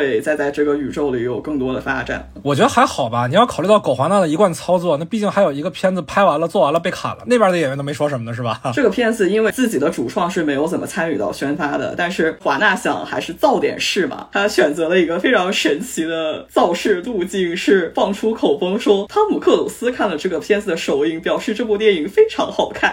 啊，对对对对对，我想起来了，我没有记错的话，在这个电影里面，汤姆克鲁斯都没有演成壮志凌云，对吗？哦，对对对对，居然还请他，这哎，壮志凌云是谁演的来着？我都忘了，凯文贝肯是吧？对就是在这个世界观里面。哦，当时那块儿我是真笑了。所以说回来啊，《闪电侠》这部影片，包括整个 DCEU，在电影史上都可以说是一次巨大的灾难和事故。影片能完成到现在这个程度，还是得说已经算是超出预期了。对对对，我们还是多说两句埃斯拉·米勒这个演员啊，我个人其实是非常非常欣赏他的。我记得我第一次看他的片子是我上大学的时候看的啊、我们需要谈谈凯文，也叫凯文怎么了嘛？We need to talk about Kevin。当时他所饰演的那个脆弱敏感的年轻人，是真的非常的对我有所触动。因为跟他对戏的演员，大家可能都很熟啊，Tilda Swinton，她最近主演的《记忆》也在国内上映了，是一个非常非常好的女演员。古一法师，你能不能不要拿这种角色来代表她呀？我的天！我们在做这个节目啊，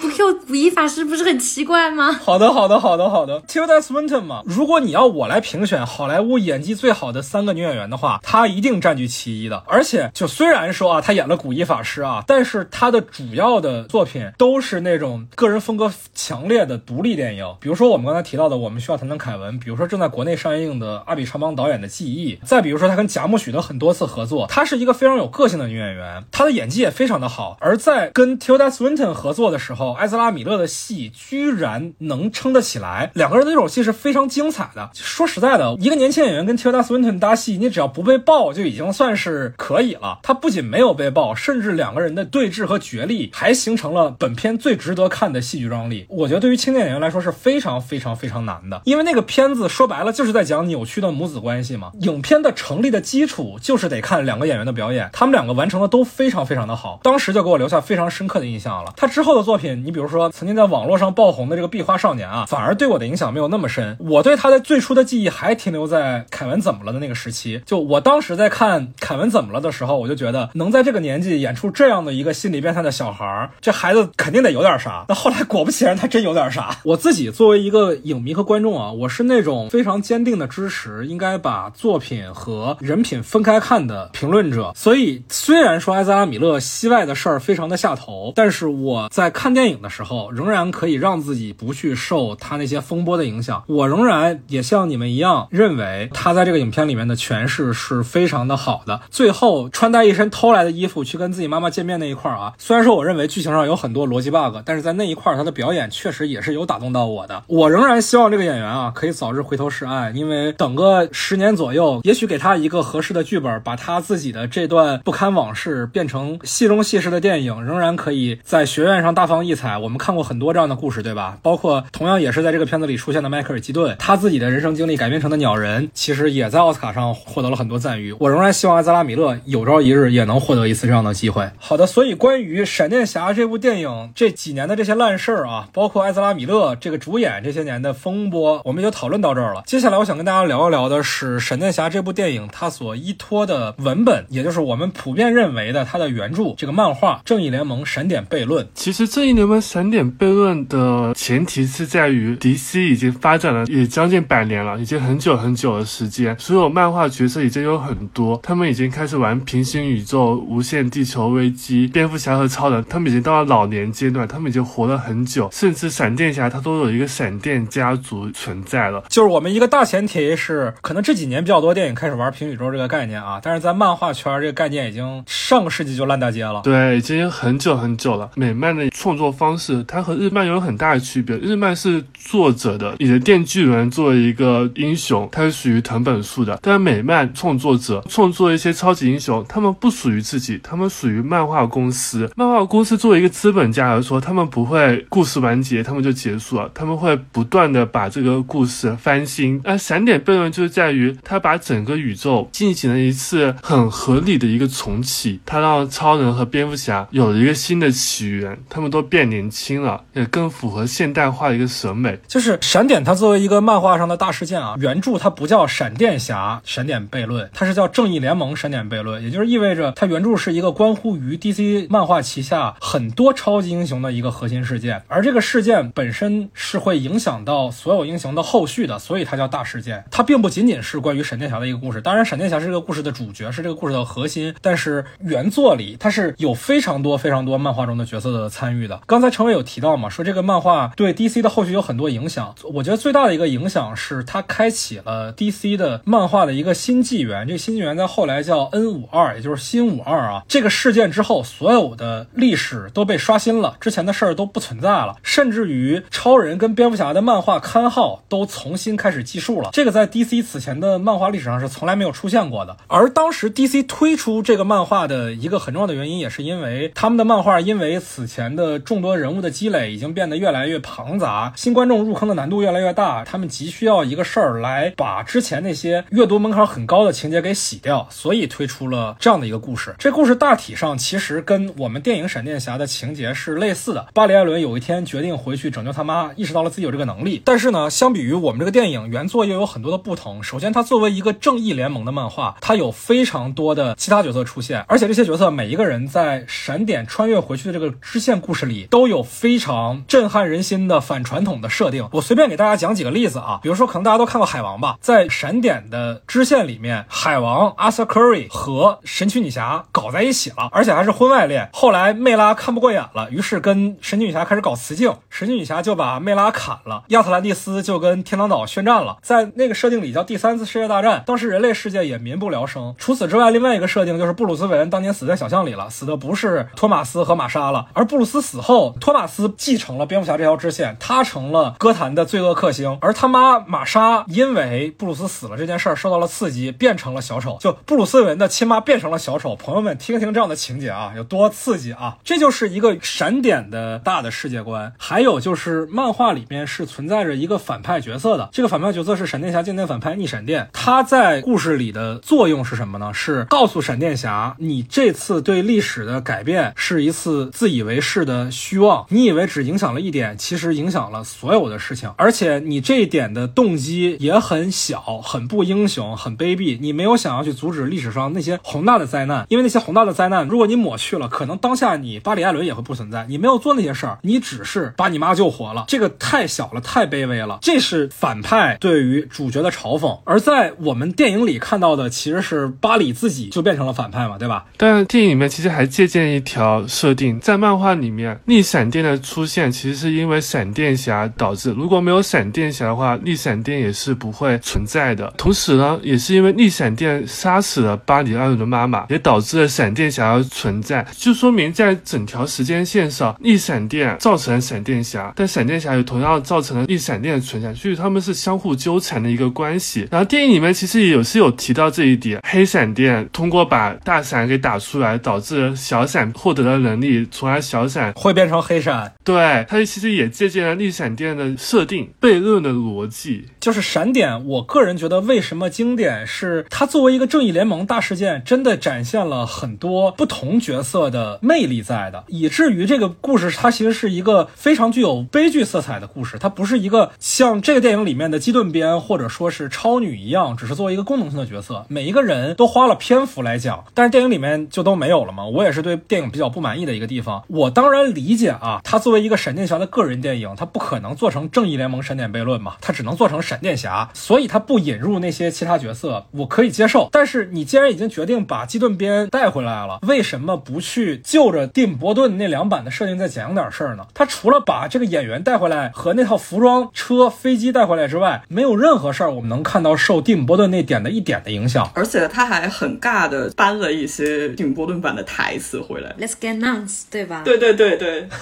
你知道我在进电影院之前，有朋友跟我说这电影里面有惊喜，我说啊，凯奇超是吧？我已经听导演说了，他说不是，还有别的惊喜。我当时以为是还有什么剧情，我是不知道的。所以当基顿边去摸文家族照片，他摸的是布鲁斯的部分的时候，我以为是要说，其实这个蝙蝠侠不是布鲁斯，他还是托马斯，他还是闪点那个剧情，他要致敬一把闪点，他要让你以为我们本来是要致敬蒂姆·伯顿，但其实我们是要讲新东西西了。结果没有。再说一些其他的，你比如说我对 DCEU 里有很多情感的角色，你比如说亨利卡维尔的超人，在这一版里只存在在时间晚的那么几个镜头的竞争里。当然啊，这版最好的地方是在于他承认了扎克施奈德版正义联盟存在于他们的主日间线里了。他们提到说之前巴里就有时光回溯的能力，那只有在扎克施奈德版正义联盟里面有提到吗？而且在时间版的画面里也有看到一些导剪版的镜头在。同时呢，我们也能看到有阿瑟的客串，有盖尔加朵的客串，这东西都是对于之前的 DCU 的粉丝是有安慰的。但也有一个很丢人的地方，就是他们对于钢骨这个角色的态度。对，在漫画里面，钢骨其实是一个挺重要的角色。闪点漫画它其实有说到蝴蝶效应这一点，有的人会因为这一点点小小的变化，从一个好人变成一个坏人，但也有一些是不会变，比如超人本性，超人还是一个很好的一个很善良的人，哪怕他被里面关了很久，但他出来还是一心向善。也包括钢骨，这点是我觉得闪点悖论也是一个比较核心的概念。对，包括哈尔，其实我很喜欢闪点，一个是刚才说，不管像超人啊，还是像哈尔乔丹，就是他们确实都是一个很令人喜爱的英雄形象。然后我还挺喜欢闪点，最后不是托马斯韦恩给他儿子留了封信嘛？我觉得那个真的非常感人，但是电影里就把这个抛弃了。我觉得那个其实他跟巴里艾伦和母亲之间的这种关系是可以形成一种互文。对对对对对，而且说实在的，那一点要留下来，这父亲节不得爆了呀？是不是？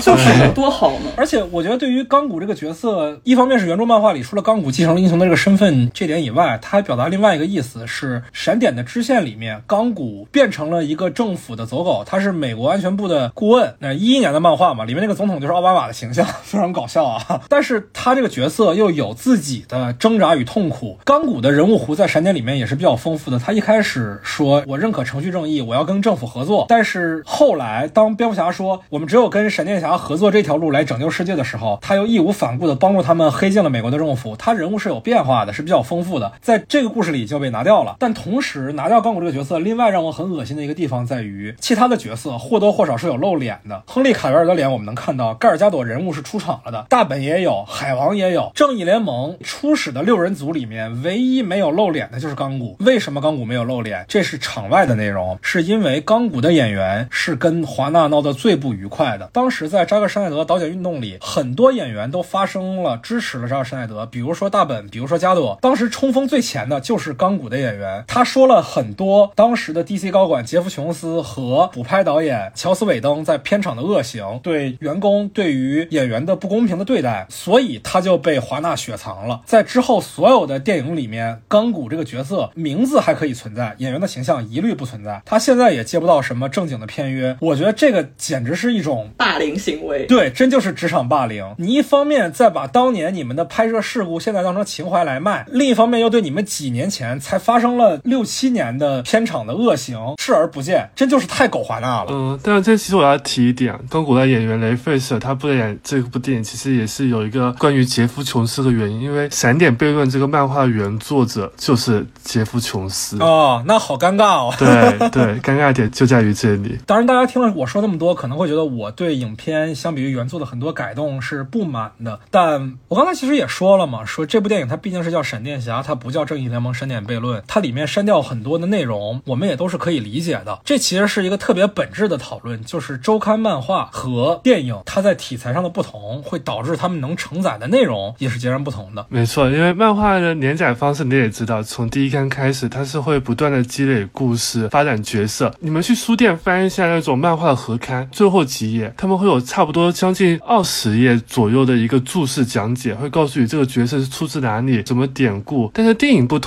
电影它会有一个世界观，从头开始讲起源，讲一个一个角色，它无法做到像漫画里这种很宏大的场景，它是做不到的。但它可以做到电影里面那个自洽。但是漫画不好一点就在于，漫画它不像电影宇宙，它结束了一个角色死了就死了，但漫画里面它会为了一个人气角色，它可以无限复活它，无限的利用它，它就导致了会出现更多的大事件，它会不断的进行一个套娃。它不像电影，电影里面比如说灭霸这个角色，他被打倒之后，他就彻底下场了，结束了就结束了，over 就 over 了，钢铁侠死了就死了，他不会再登场。但漫画是不一样的，他会不断炒冷饭。漫画其实它还是一个不完整的作品，按电影的说法就是它不够作者性。对对对，我们看电影的时候，无论它再怎么多，你像哪怕是漫威，它现在也就二三十部电影，但是如果你看漫画的话，它实在是太复杂了，而且因为它早早就引入了平行宇宙这个概念，当然引入平行宇宙这个概念本身是为了洗一些设定啊。漫画它作为一个即时性很强的刊物，它需要很多扎人眼球的东西来吸引进来，但是很多扎人眼球的东西它是经不起细推敲的。你比如说，我记得很经典的一个事儿是某一年漫威的一个大事件里面出现了一个经典镜头，是美队说了一句“九头蛇万岁”，当时全网都炸了。但是很快他就告诉你，这个美队不是主世界的美队，给他起了个代称叫蛇队。这在美漫圈子里其实是个特别常见的事儿，就是我有一一个设定，然后过一阵儿我洗一个设定。所以我在漫粉圈经常看到的一个出身论，就是你到底是看什么漫画入的坑。如果你看的漫画它不在主时间线里的话，你是很容易被人瞧不起的，因为你对于这个角色的一开始的理解可能就不是被官方承认的。但是你像我这样的读者，我反而往往会喜欢那种庞杂刊物。你比如说，我特别喜欢《超人红色之子》，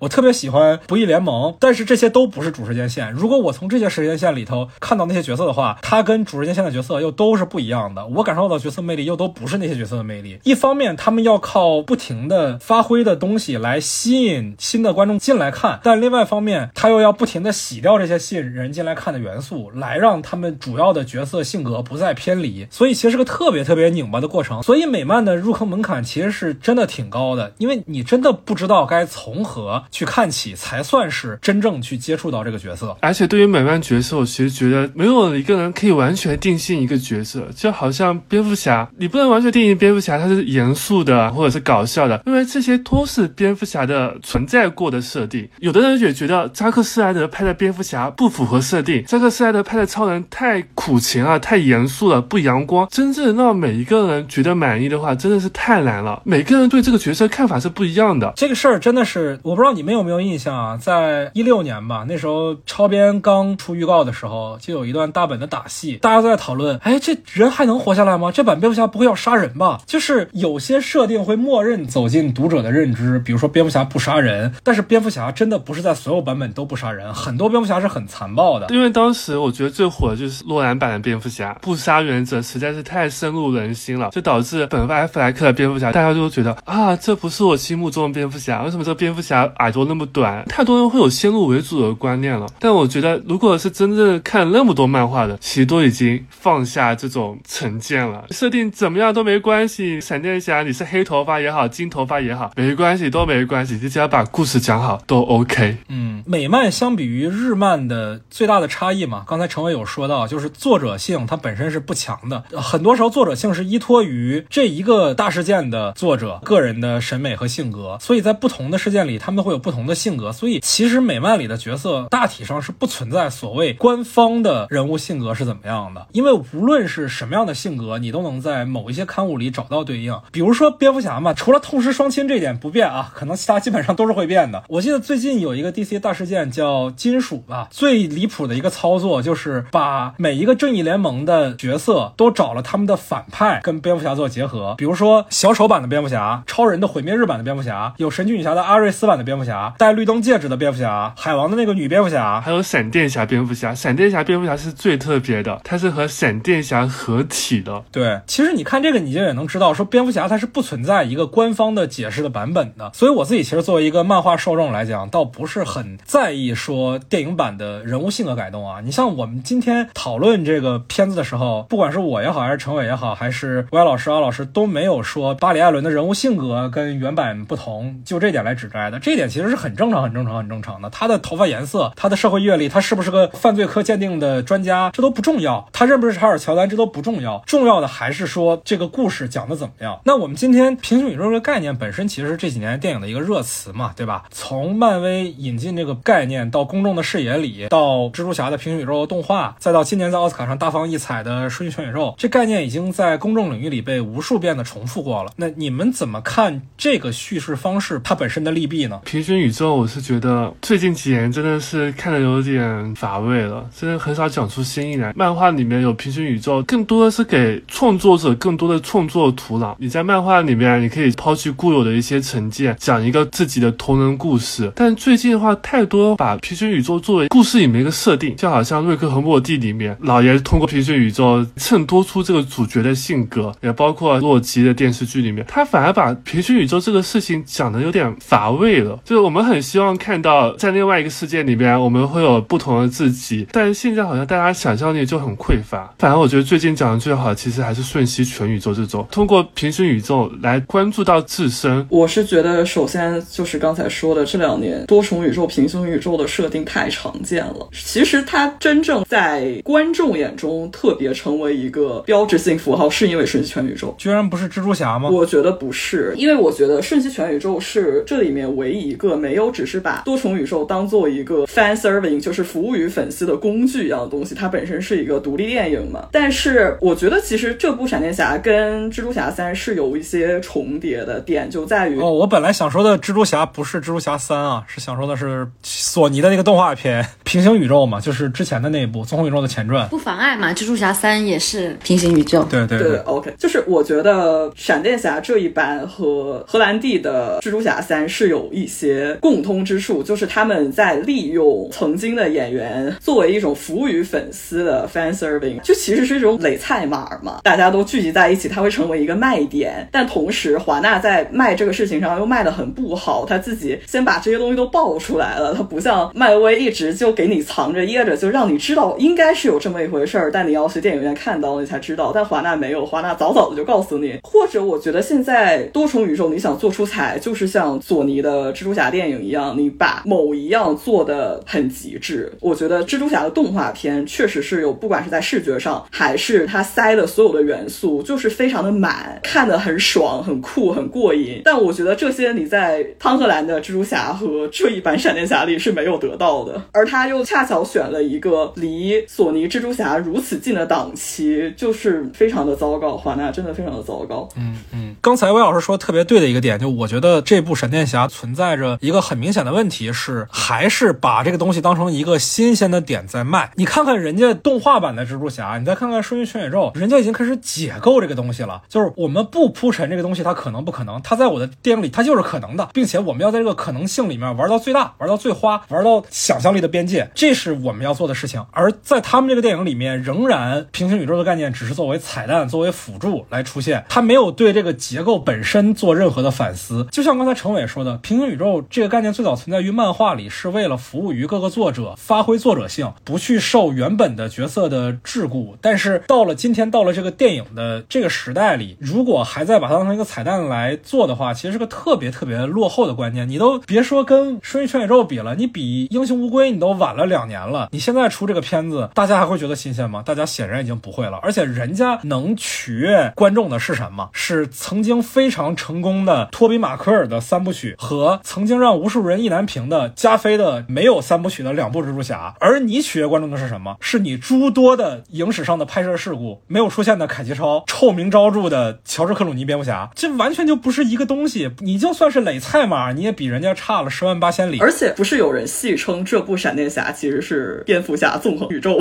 就是你名义上你是闪电侠电影，但其实它里面真正卖的这些点都和闪电侠本人没有什么关系。但同时这两天刚有消息传出来，死侍三可能也是要做一个多重宇宙的故事。死侍三一定会作为多重宇宙的呀，要不然他怎么解释金刚狼怎么复活呢？这个事儿我觉得特别好理解。哦，你说的很有道理。但只是这个电影，它其实已经打破第四面墙了。对的，就是他做多重宇宙很合理。太合理，他第二部其实已经在玩绿灯侠的梗了，他已经跑去平行宇宙把自己枪毙掉了。你们有看洛基吗？就是那个单人衍生剧，洛基在平行宇宙的这个概念上面，其实走得更远一些，已经去消解这个东西了，把它在哲学层面上通过洛基的这个故事已经讲得比较清楚了。我觉得感兴趣的话可以去看一下。嗯，当然啊，我跟阿老师观点不一样啊，毕竟你是我的宿敌。就是我认为平行宇宙这个概念不需要在哲学意义上探讨更多，它本身就是一个后现代建构的一个叙事风格。毕竟在我们的生活里是不存在这个概念的，探讨它的哲学意义有点空中楼阁。但我确实很期待死侍三啊，因为我觉得死侍太适合玩平行宇宙了，它应该是所有真人电影角色里面最适合的，它能发挥的余地是最大的。其实刚才陈伟有说嘛，说这个死侍二里面枪毙看绿灯侠剧本的瑞恩雷诺兹，这是一个吧？另外还有他调侃反派的时候说啊，你好沉重，好黑暗，你是 DC 来的吗？这种点我都觉得可以在死侍三里面玩的很多。但是是啊，还是要说一个但是，就是《死侍》这个一系列电影，它的整体都不是一个有进取心的作品。我一直觉得它就是做的好玩好看。你真的要承担它像《瞬息全宇宙》或者说《蜘蛛侠》那两部动画一样有多大的改变电影风格、改变电影审美的野心，我觉得他是做不到的。他肯定最后还是一个合家欢的喜剧。这个年头商业片做到好玩好看能卖钱，已经挺不容易了。好的，好的，好的，好的，好的，好的，好的，好的。那好，那今天关于这部正在电影院上映的《闪电侠》，我也没有想到我们居然能聊这么这么的久，因为这部电影其实我觉得真的没有那么多值得聊的。主要是你们对华纳积怨有点太深了。对对对对，我甚至还有其他想骂华纳的点，但就先算了吧。你可以说，你可以说，你可以骂，请骂。哦，就是华纳旗下是有一个电视频道叫 TCM，他们是放一些经典电影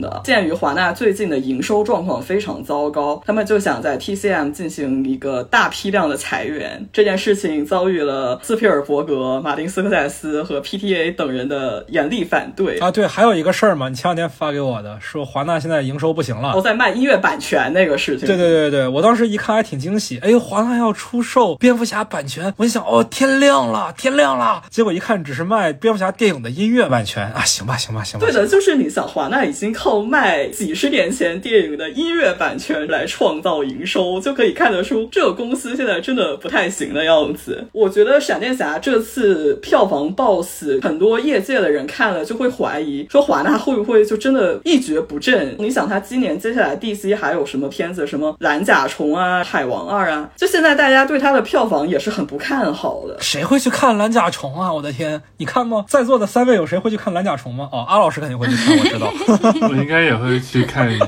原来你们都看啊？好的，还是有一半人会看的嘛。好的，好的，好的，好的。然后你想，华纳接下来今年可能比较重磅的两个片子，一个是 Barbie，另一个就是他参与发行的《沙丘二》。但其实我觉得《沙丘》的票房应该也高不到哪里去。对啊，就是维伦纽瓦怎么能是赚钱的人呢？Barbie 可能会好一点，《沙丘二》真的也会在票房上有多么惊人的表现？像汤姆克鲁斯一个人可以在派拉蒙力挽狂澜这样子吗？我觉得也不太现实。天哪，你说的我好难过。我本来想的是狗华纳趁早死，死得越早越好，死得越快越好，死得越惨越好。但就也很唏嘘啊，毕竟是华纳这样一家片厂。你想，克里斯诺兰在的时候，大家都觉得华纳可能是世界上对作者导演最友好的大片厂之一，现在就已经到了这种程度。当年还能支持彼得杰克逊拍《魔戒》呢，对吧？对啊，此一时彼一时吧，就是每一个时代观影的喜好真的完全不同，很难琢磨。对，我觉得这个也是是对于片场来说，他们最关心的一个问题，就是他们你想花几个亿美金去投资一部电影的时候，他们就会很担心这个片子会不会没有人看，他就会过分的参与到其中。其实像这个片子也是，穆切蒂本人是没有中检权的嘛，中检权还是在华纳自己手上。这种时候，片场就会过多的参与到这个片子的制作当中来，最后就其实是一种非常自食其果。但同时，你也可以理解片场的这种担忧，因为现在真的这些片子的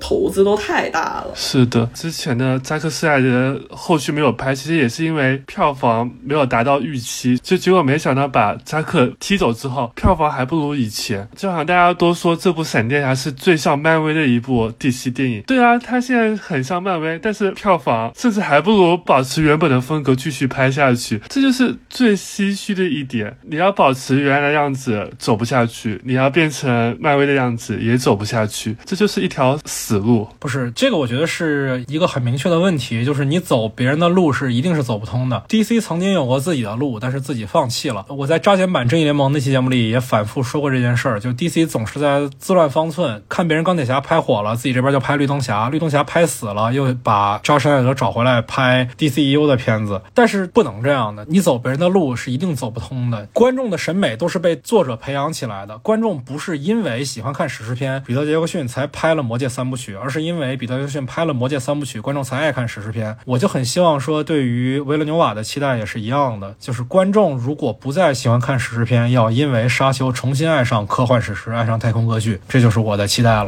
OK，非常棒的收尾。很不错，升华的很不错。好，那我们就关于这部我觉得非常的离奇的电影《闪电侠》，它的存在本身就是一个非常奇怪的事儿啊。我们今天讨论了很多，戏内戏外都说了很多啊。我这段话我感觉说过了，好像又是时间线重启了一样啊。我们今天也讨论了它的原著漫画，我们今天也讨论了平行宇宙叙事的过去以及前景。当然啊，这个关于这类的话题，我们还有很多节目里讨论不完的内容，也欢迎大家在评论区留下你的看法，跟我们做后续的交流。也欢迎大家加入我们的听友群。在微信上搜索 After Cine，添加我的个人微信号就可以申请入群了。也欢迎大家关注我们的官方微博“散场通道 After Cine”。今天非常感谢三位朋友啊，聊这样一部电影，居然我们聊了快三个半小时，这是非常的难以置信。那我们就下期再见吧，再也不会聊 DCU 的电影了，好难过啊。